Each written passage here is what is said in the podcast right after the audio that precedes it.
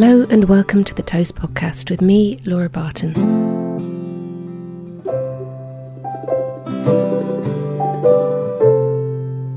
For our fifth series, we'll be talking about rhythm, how it forms in us, how we carry it, and where it can lead us. I found a nice quote. Would you like it? Hmm. From Edward Hirsch, who's an American poet. And he says, Rhythm creates a pattern of yearning and expectation, of recurrence and difference. It is related to the pulse, the heartbeat, the way we breathe. It takes us into ourselves, it takes us out of ourselves, it differentiates us, it writes us into the cosmos. That's lovely, isn't it? That is gorgeous. Yeah. It was the first days of spring when I spoke to Forward Prize winning poet Fiona Benson.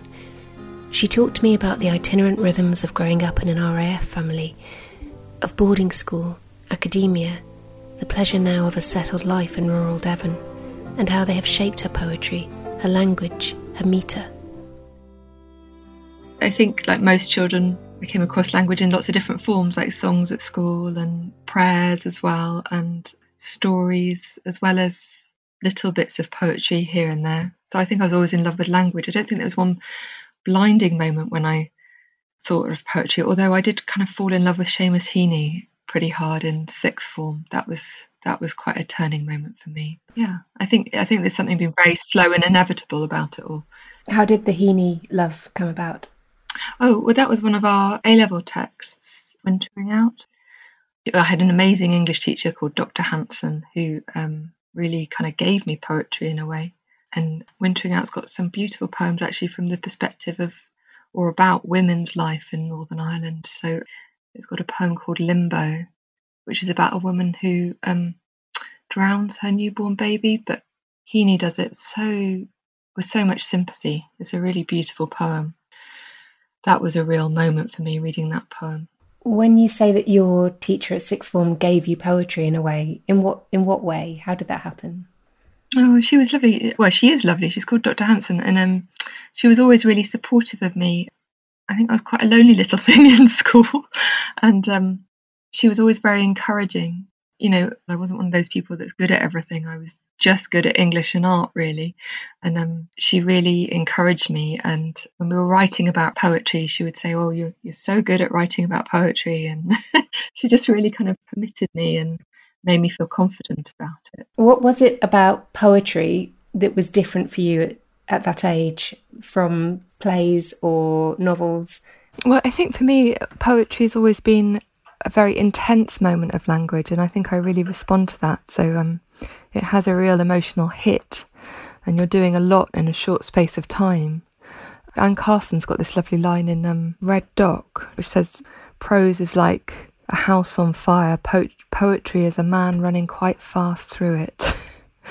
and I think I really like that idea a poem. You're kind of legging it through fire. That's wonderful. I love that. Um, you grew up in Wiltshire, is that right? No, sorry, no. Oh, that's uh, a lie I've read on the that internet. That is a big lie.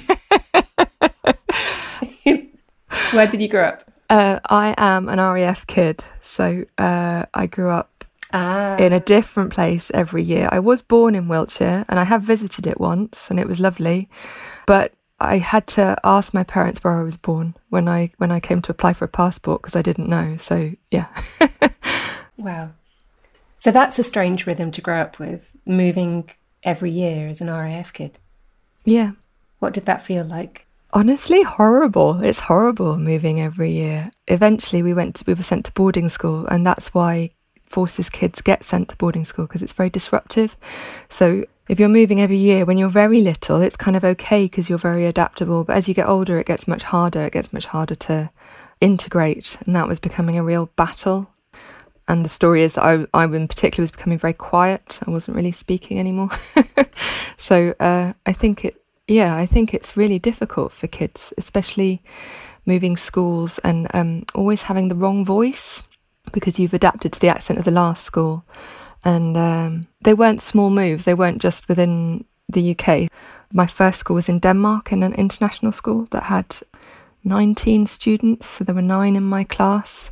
And then I came across to the UK, and then there were 32 in my class. So, yeah, very disruptive, very uh, unsettling, very frightening, actually. I'm, yeah, it's not a good rhythm, I don't think, to be disrupted like that. I've lived here the longest I've lived anywhere, and it's lovely. I really like the sense of community that you're able to grow if you stay somewhere for a long time. I like that I recognise people in the village and that they know me and they know who my kids are. You know, my kids go to have gone to the same school all their lives. They've never known any different. I think that's amazing. I'm really interested in what you said about accent and also about silence and how you became very quiet. Were you aware of becoming quiet and where did you go in those moments? Yeah, I was aware of being quiet. Um, I was very frightened to speak and very frightened of saying the wrong thing all the time. I think I still have that fear of saying the wrong thing um, and getting into trouble for saying the wrong thing. But I think poetry is a space where I can break through from that and just say whatever I want. Yeah, I mean, accent, it's a funny thing. So, my mum is Scottish, actually. So, my first accent was Scottish. And then um, my father, who had been very busy at work, was at home more. And I took his accent. And so that was, my mother wasn't very happy with that. Yeah. And then there were different accents with different schools, just trying to fit in orally, I guess. When did you settle on your voice now? When, when did you feel your voice became your own? My poetry voice or my real voice? I mean, my actual. No, your real voice. Your actual voice. Probably university, actually. My parents used to say they would call the house where me I live with my friends Sakra and Kate in our last year, and they couldn't tell which of us was speaking. And I think we kind of created our own accent between us. So Kate has Manchester roots, and Sakra grew up in Nottingham, and then I'd grown up everywhere. And I think between us we found a an accent so nobody could tell us apart, which was great. oh no, Fiona's not here. That's very cunning. Do you still find yourself leaning towards other people's accents when you're in their company? I know it's a very female thing to do anyway, but. Yeah, I have to be careful because some of my very good friends here are very Devon and have lived in Thorverton all their lives. And um, I love hearing little phrases that they say, like um, when the dog runs off, where's she at? Or where's her at? Or where's her to? and I have to be careful not to kind of say it back in their in their accent because that would be rude. um, but it's lovely. The Devon Burr is lovely.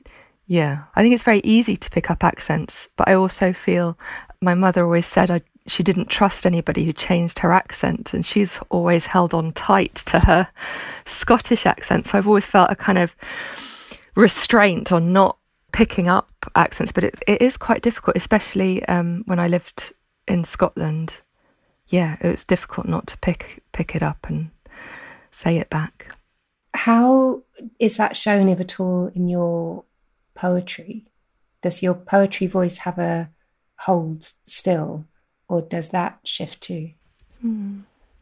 That's interesting. You know, although I said earlier, do you mean my real voice or my poetry voice? Actually, I think of my the voice I write in as my real voice. It's where I'm not holding back and where I give myself permission to say anything that I need to say. So I think of that really as my kind of authentic voice without the hesitations or apologies that maybe we've been taught culturally to insert to protect ourselves. Um, but I think I am very interested in the way that poetry can invite voices in.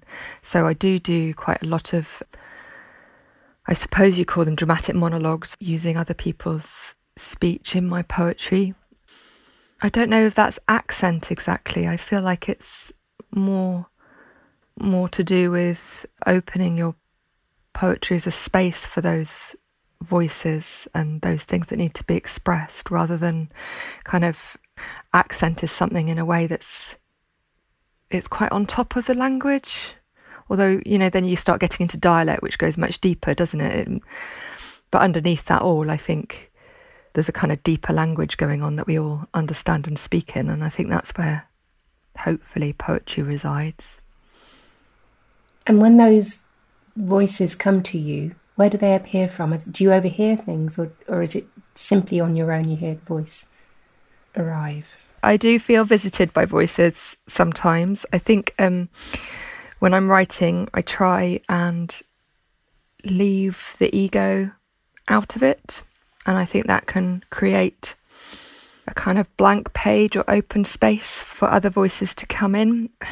I think I've, uh, in my poems, there have been some frightening voices speaking, and I have let them do that, hoping that they will reveal themselves in their true violence.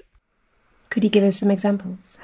Uh, so I wrote a sequence about Zeus, which was about domestic violence and rape, and I, I used the voice of Zeus as a kind of overbearing, aggressive male voice. He speaks on the page in capitals, and um, I used that to kind of expose that kind of aggression and the kind of voices I heard it.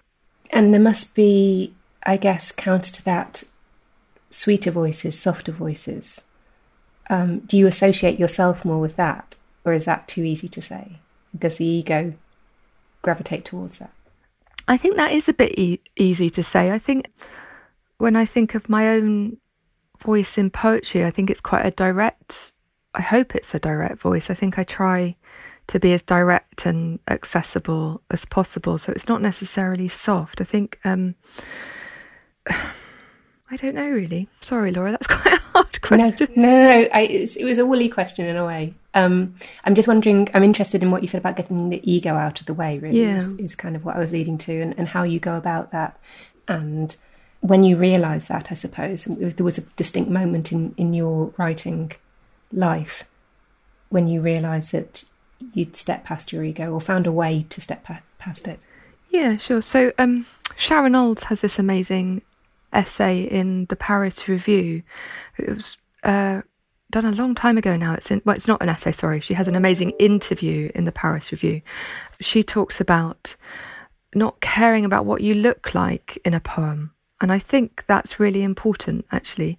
So the eye of the poem, you shouldn't worry how people are going to think about that eye, whether they're going to judge it in any way or and I think um, kind of discarding that defensiveness over self image and being as raw and true as you can be to your own experiences or to the experiences you're writing about is really important. So I think it is a learning process because I think it's very difficult because in this society we're we're always trying to present our best face, aren't we? And it, it can make you feel very vulnerable to show yourself without airbrushing. So I have a poem about the postnatal body, for example, which is all about kind of my own self disgust, my body after having given birth and, you know, covered in stretch marks and expanded. But then it, I mean, the poem worked its way through to a kind of celebration of that and a celebration of everything my body had managed to do in housing my daughter. So, yeah, but I think that kind of honesty of gaze is something really important and it does make you vulnerable but i think everybody is vulnerable and um, you know this secret our secret lives the lives where we're not on show all the time i think they're what's really important in in poetry that kind of secret self and all the shames and glories that go with that you mentioned the directness of your poetry which i think is really true but how, how do you think that affects a rhythm or shows itself rhythmically? Yeah, um, well, rhythm's really important in my poetry. I think there's all sorts of things feeding into that, actually. I think I'm kind of quite drawn to older vocabulary like Anglo Saxon sourced vocabulary rather than Latinate, although not always. I think poetry should use everything it's got available. Um, but I think with that comes a kind of tradition that's very rhythmical. So uh, from the start, you know, people always ask you in readings, why don't you rhyme? But rhythm has always been far more present. You know, rhyme is quite a modern invention. It came in with the Latinate languages. It wasn't a feature of Old English poetry, but Old English poetry is very rhythmic and very alliterative. And I think I've inherited some of that. That sounds grandiose. no, not at all. I just mean I'm attracted to that kind of sound, and that's what I've. That's often what my poetry draws on those kind of sound sources and rhythms. But also, it's a tool when I'm drafting. So, when I'm writing a poem to begin with, it's just kind of incohesive notes. And then I start pulling it out, and that's a process so I start kind of bringing out the bits that I'm interested in or that have energy and developing those. And that's a process of listening. And you're listening firstly to the language and the energy of the poem, where that kind of intensity of language is centering. But then as you draft on, you're also, I mean, maybe even from the start, you're listening for rhythm to help you draft what kind of lines you're writing and what kind of form the poem is taking. So you're listening as the rhythm emerges to what the form of the poem is going to be and how the language wants to exist, whether it wants to rush or be slow or you said about the Anglo-Saxon rhythm and the Latinate rhythm. How has rhythm shifted culturally, do you think, in your lifetime? Because rhythm must change with, you know, the boom in technology, even in the last sort of 40 years or so. Has that affected your rhythm, do you think? Well, I don't know. I think it's still language. I think people are incredibly inventive with um, text messages and those kind of short spaces of language. Um, but I think the rhythms we speak in, I mean, English is an accented language, it has rhythm built into it. So I think the ways that we speak are still very rhythmic, and I'm not sure that that's been affected. I still hear the same rhythms, I guess, as I did 20 years ago. You know, we used to, when we were teaching, we sometimes used to send our students out to collect examples of iambic pentameter in everyday speech, and you can still do that. that hasn't changed. I'm really interested looking at your life and the fact that you were moving around so much and going to boarding school, the influence of being part of an RAF household. How much sort of institutionalized rhythm has has shaped your life, and how much is you sort of you settled in a village in a very sort of rural part of the country. I think about the Devon accent, and it's got that softness. It seems very at odds with how you grew up. To me, is that too easy an, an assumption? No, or... it isn't. It isn't. I think my favourite RAF camp was in Bracknell, and it was we were there for nine months, and it was. I mean, RAF camps can be, in a way, paradise for kids because you can go out because they're heavily guarded by men with big guns. So, so um, we had in Bracknell in particular, it was a very green camp, and we had a lot of freedom, and we used to go and play as children in the woods and there were all these rhododendrons in Bracknell which you know they have those beautiful magenta flowers and we and you can crawl up inside them and make dens in them they're hollow so you know those 9 months in Bracknell were quite formative. There was also lots of wildlife around. Like there were the a fox used to steal shoes on on the base, and um, there was a big pond. And I remember my mum showing me uh, newts in the pond. So it was a very green setting, and I think that's what I wanted for my children. I wanted somewhere where they could be in touch with the outside world, and I do love that about where I live. It's um, you know, we're saying it's rural, but it's it's really at the heart of a very strong farming community. So almost all of Isla's friends at school have got roots in the farming community or either children of farmers or have had grandparents work on the farms or are connected in some way. Like their preschool teacher is also a dairy farmer. She's the wife of a dairy farmer and she brings up the cows. And, you know, we're just surrounded by those kind of rhythms. So, you know, you can tell when tractors are going to be heavy because it's harvest time and you can't get anywhere and it's very noisy past my window. And I love that. And I think I'm also, I'm a bit of a sucker for, especially in the winter, the kind of um, festivals that mark the winter, like Bonfire Night and all the Christmas stuff, and then Valentine's Day. And I just, and Lent, and I love all of it because it kind of, especially uh, in the winter, because I find the winter quite hard with its lack of light, and I love those things that kind of punctuate it with little bits of light all along, all through, and they're a way of keeping time, aren't they? And a way of moving towards spring. And what about boarding school? What imprint did that leave on you? Uh, I think education has been a safe place for me always. Boarding school, it had a very, very clear structure. You know, there was no breaking out of it ever. The rhythm of terms was always very important because it's a bigger thing, I think. There's more of a break if you're at boarding school because then, you know, at the end of the term, you're going home to a completely different environment. So that probably remains with me, that sense of the school term, sometimes in ways I don't enjoy. Like I feel sometimes like, oh, I'm never going to be free of the kind of tyranny of the school term because, you know, I was either in university for years and years and years after boarding school and then and then now I have children and you're back in that kind of being locked into the school term. I'm just going to double back because one of the things you were talking about was was nature and harvest and the the year and marking the year. Um, and I was reading some of your new book um, and how you've done the love songs to insects. Can you tell me how they came about? Because they're glorious, glorious poems. Why did you want to study something so minute and so up close? Well, first of all, I think I've always been interested in um, the nature around us and the creatures around us. And um, you don't actually have that many encounters with mammals in our country. Like, I saw a hedgehog last year, and that was a huge event. I got everybody out into the garden, and we all had a good stare, and it kind of sat there with its head in the bushes and pretended we weren't there. But insects are around us all the time, and there had been a lot of information in the news about the decline of insects, which is actually really frightening. There are thousands of insects that are all integral to our ecosystem, and that if we lose them, we're going to be stuffed, basically. I mean, it affects everything. So I was kind of really interested in that.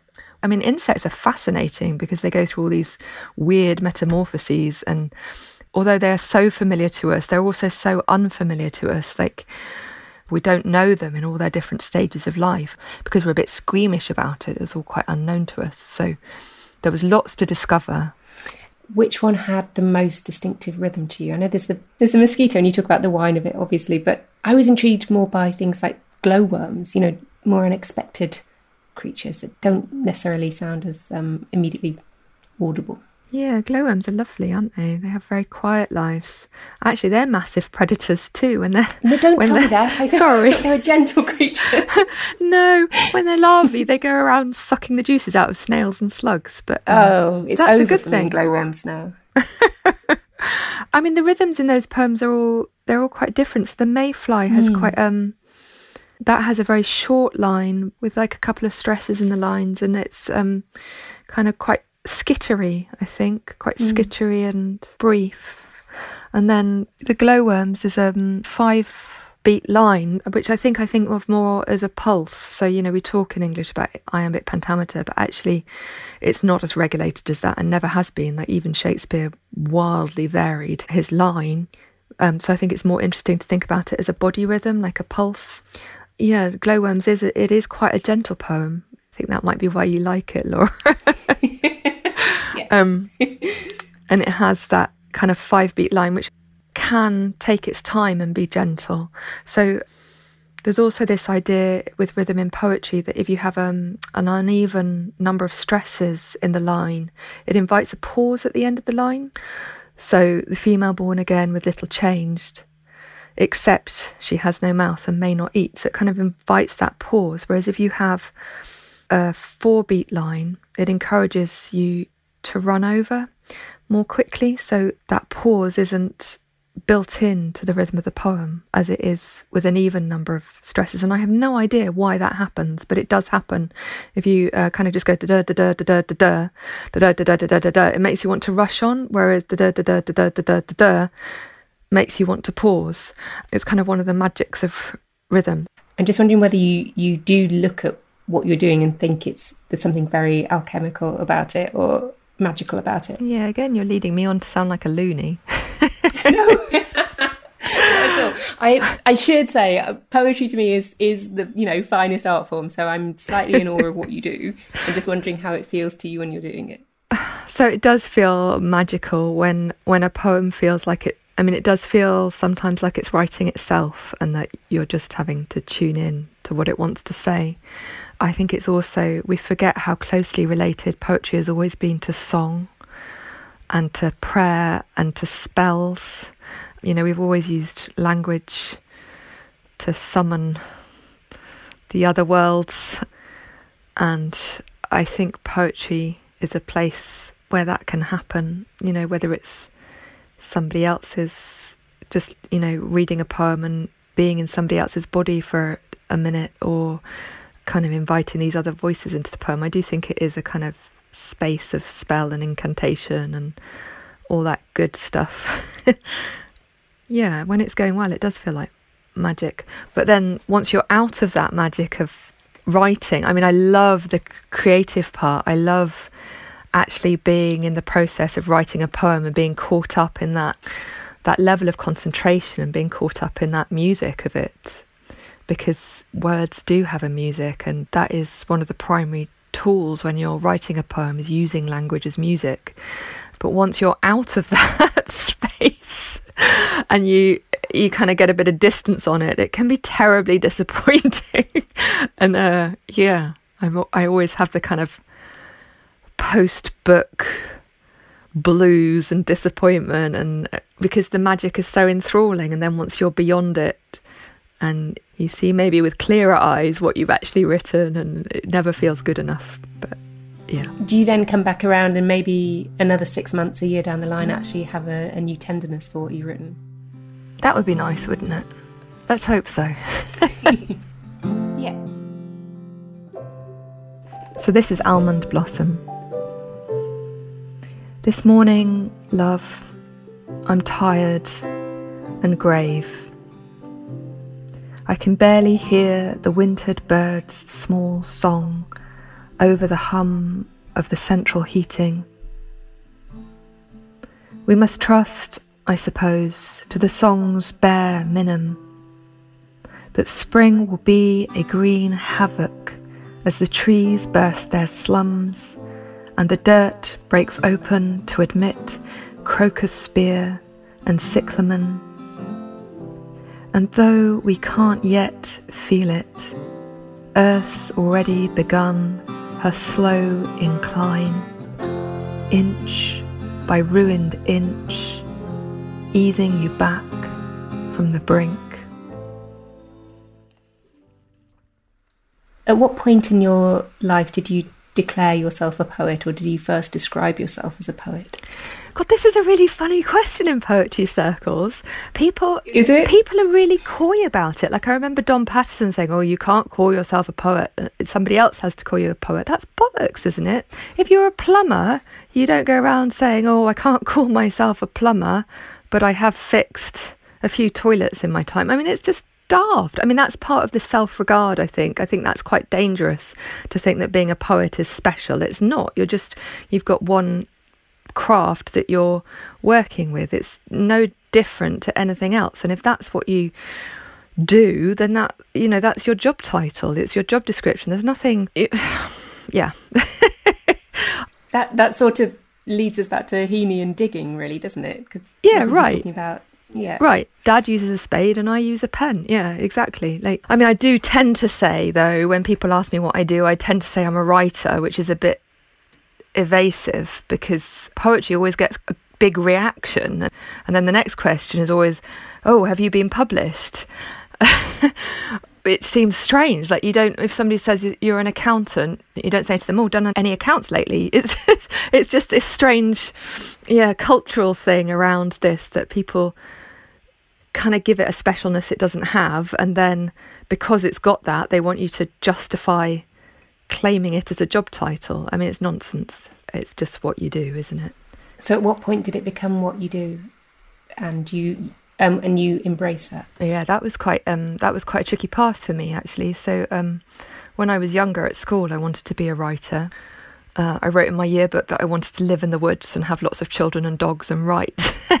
so, you know, apart from the woods, I'm almost there. But um, then at university, I, f- I felt, you know, I went, I'm the first generation to go to university in my family, although my mum did a teaching diploma. She's a primary school teacher. My dad left school at, as soon as he hit his 17th birthday into the RAF. So we are the first generation to go to university. And I went to Oxford and, um, found it incredibly intimidating. So everybody seemed cleverer than me, and I'm realizing in part that that was a social thing. They'd come from different backgrounds, maybe, you know, more um, steeped in, you know, like one of my friends was the son of a journalist, for example. But it's taken me a long way time to realize that, and I also felt just that I didn't have anything to add. You know, we, we were studying all these amazing writers. And I think that gave me an incredible grounding, but it also made me feel very, very small indeed. And there wasn't the same infrastructure for young writers then as there is now. So um, at Oxford, there was one creative writing course that you could do, one course in poetry. It lasted a term, and it was eight sessions with Craig Raine. Uh, and they were amazing, and he was incredibly kind to me, but I didn't believe him.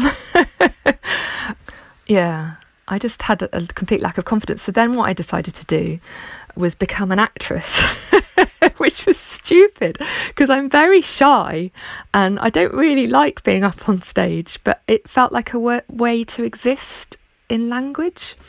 You know, when you're an art student, there aren't that many obvious routes. Like I, I've come across lots of people now who work in radio, and I think, why didn't anybody tell me I could go and be do words in radio for heaven's sake? Like I didn't know what was open to me, so I wanted to be an actress, and I applied to drama school for several years, and failed and failed to get in because I'm a very stooped, shy person, and they saw straight through me.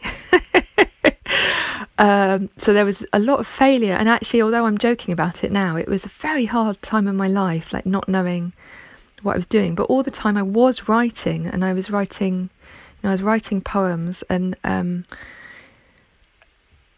it was an incredibly hard time in my life. I was very unwell, and um, and poetry kind of helped me through that. And so gradually I just became more and more committed to it and began to see it as possible again in a way that I hadn't for a while.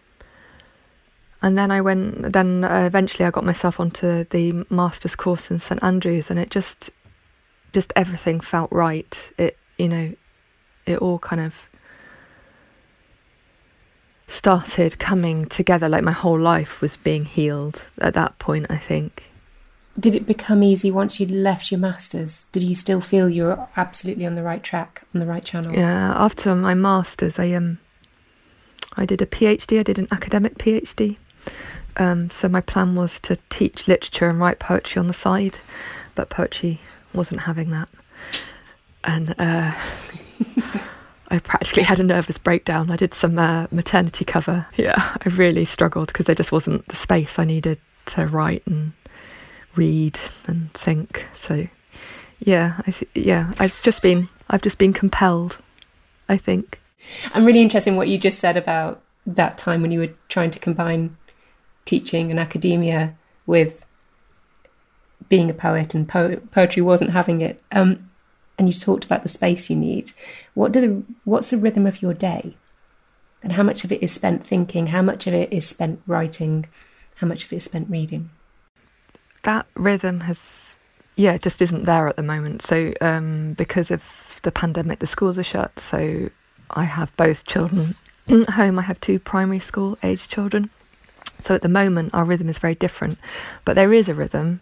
So I take the mornings and I do the English teaching and the arty, sciencey stuff with the children, and then my husband takes over at about two, three o'clock and does the maths. And at some point, I try and get outside for a walk or a run and um, try and do my writing. But I miss reading actually. I'm not having, although I'm making sure that I have at least an hour to write, I don't have the same amount of time for reading, which I'm really missing. And in non-COVID times, you you require that space. Yeah, I usually so I usually take the girls to school and then go for a walk. I mean that's interesting when you think about rhythm. I think that can be a place where poems start happening on a walk or a run, and I think it is something to do with kind of being immersed in the green world and also being that kind of rhythm that's going on when you're walking or you're running.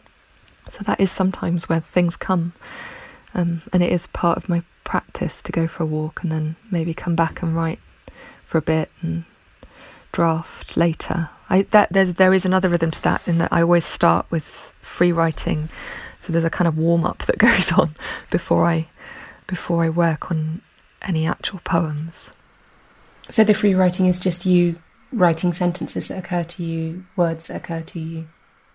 Yeah, sometimes sometimes there's something I want to write about, and that's when I kind of attack it. As you know, Laura, you must do free writing, but um, the free write is uh, where you're just trying not to edit yourself. So you're just, it's the kind of idea of putting down your first thoughts. Ted Hughes called it trying to dodge the inner policeman. Uh, so trying to get past received language or taboos or any barriers you have up to a way of fresh speaking about things. Yeah, I think it's the most important tool.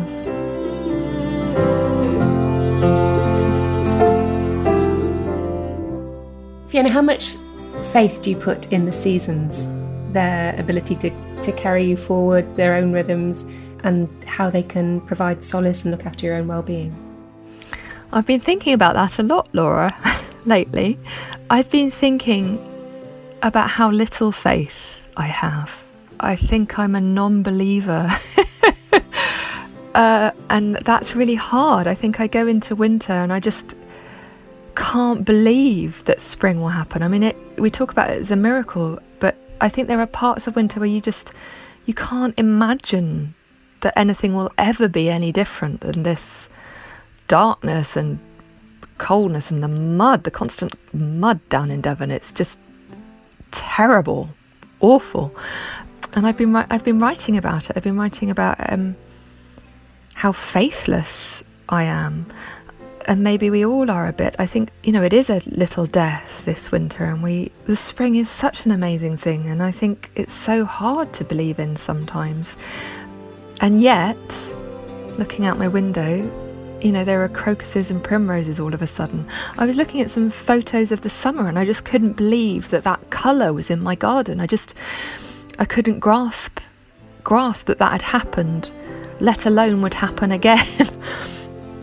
that miracle seems beyond my imagination. I think I have a severe failure of imagination and faith in the winter. And I think I'm not alone in that. Toast podcasts are presented by me, Laura Barton, and produced by Jeff Bird. The music for this series is by Laura James. Toast is a British clothing and lifestyle brand that aspires to a slower, more thoughtful way of life. To hear more episodes from this and former series, head to Toast Magazine, which can be found at www.toa.st. If you enjoyed this podcast, please do like and subscribe.